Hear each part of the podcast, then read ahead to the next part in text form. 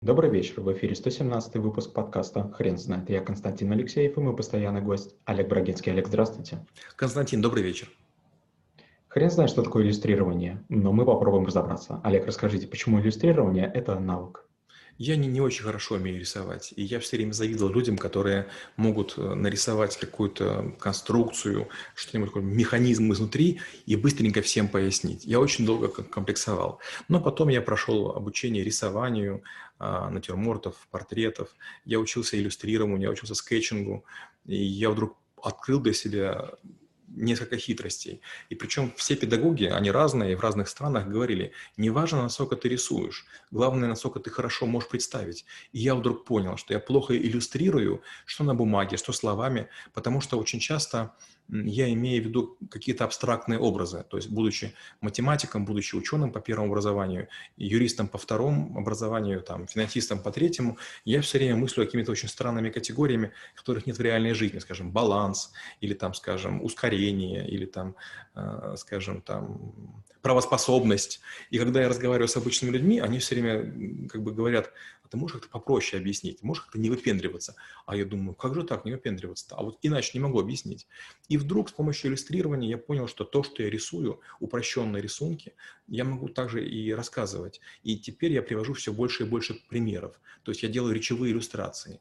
Допустим, меня спрашивают, вот как берется кредит. Я говорю, ну представьте, и рассказываю некую сказочку. Люди говорят, вот нормально, молодец, все понятно. Получается, иллюстрирование – это навык, это привычка сначала себе представлять некую картинку, а потом ее пересказывать так, чтобы другие могли увидеть ее вашими глазами. В чем отличие от скетчинга? Скетчинг – это такой стремительный, быстрый способ нанесения рисунка, который не претендует на, на правдоподобность. А, он часто используется, когда мы делаем первые наброски, например, рекламной кампании, а, когда мы рисуем платье, когда мы рисуем сцену, когда мы рисуем какой-то а, будущий веб-сайт. То есть э, надо прямо хорошо относиться к человеку для того, чтобы понять, что он рисует.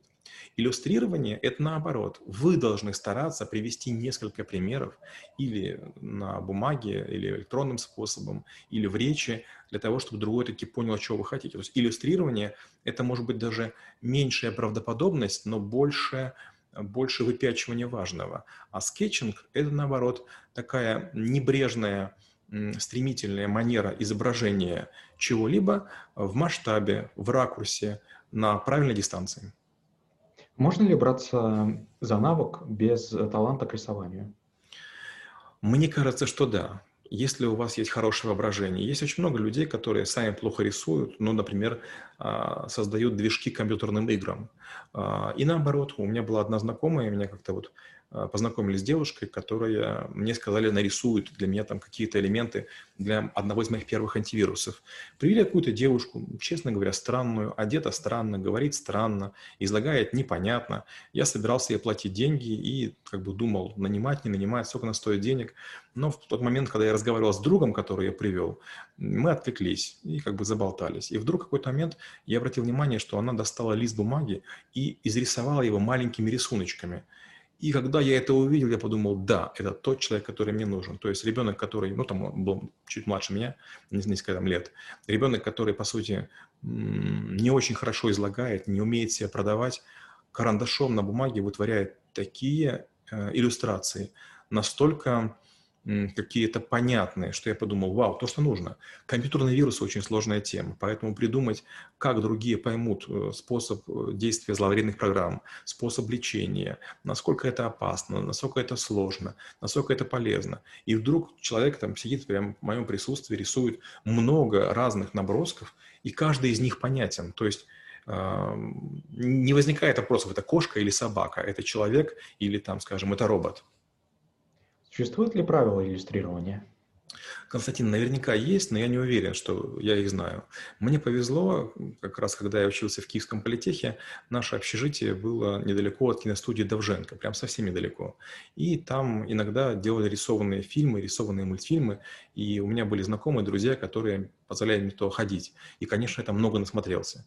И вот те чудеса, которые вытворяют на экране в фильмах, в сериалах, в мультфильмах, в детских постановках а, иллюстраторы, художники, меня прямо сильно поразил. То есть приходит невзрачная совершенно женщина, ей говорят, вы будете, допустим, там, возлюбленная, там, не знаю, там, такого-то э, сказочного героя смотришь и думаешь, боже мой, ну как бы ничего же в ней такого нет, она ни капельки не похожа.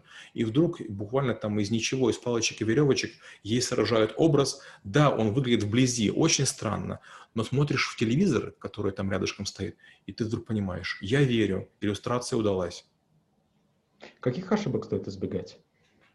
Очень важно не создавать с помощью иллюстрации пародий, потому что, допустим, вам говорят, нарисуйте там человека, который занимается тяжелым трудом. И, конечно же, часто есть соблазн а, допустить утрирование и каким-то образом довести до крайней степени э, свою иллюстрацию. Этого делать не нужно.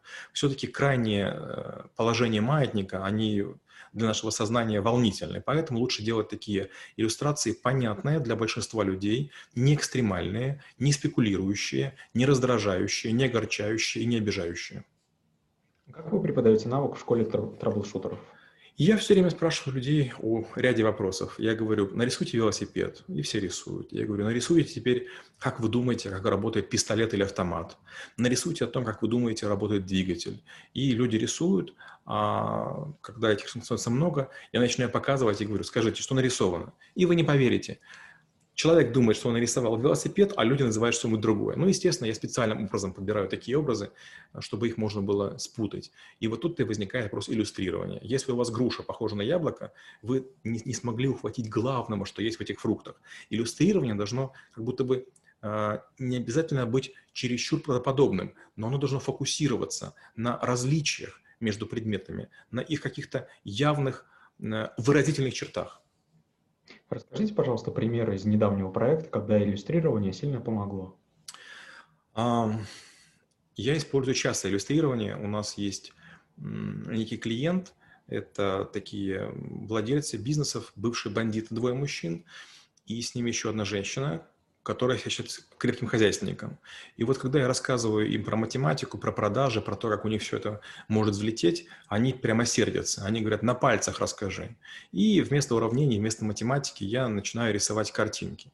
Эти картинки потом, кстати, перешли и в другой бизнес. Часто, когда я рассказываю про целевые модели продаж, я рассказываю, там есть дятлы, кондоры, лебеди, гуси, ласточки, а, осетры, хомячки, а, кто там, олени – именно невозможность объяснить математику а, состоятельным, богатым людям с ограниченным воображением привела к тому, что я в бизнесы разных стран и разных размеров организаций привнес иллюстрирование.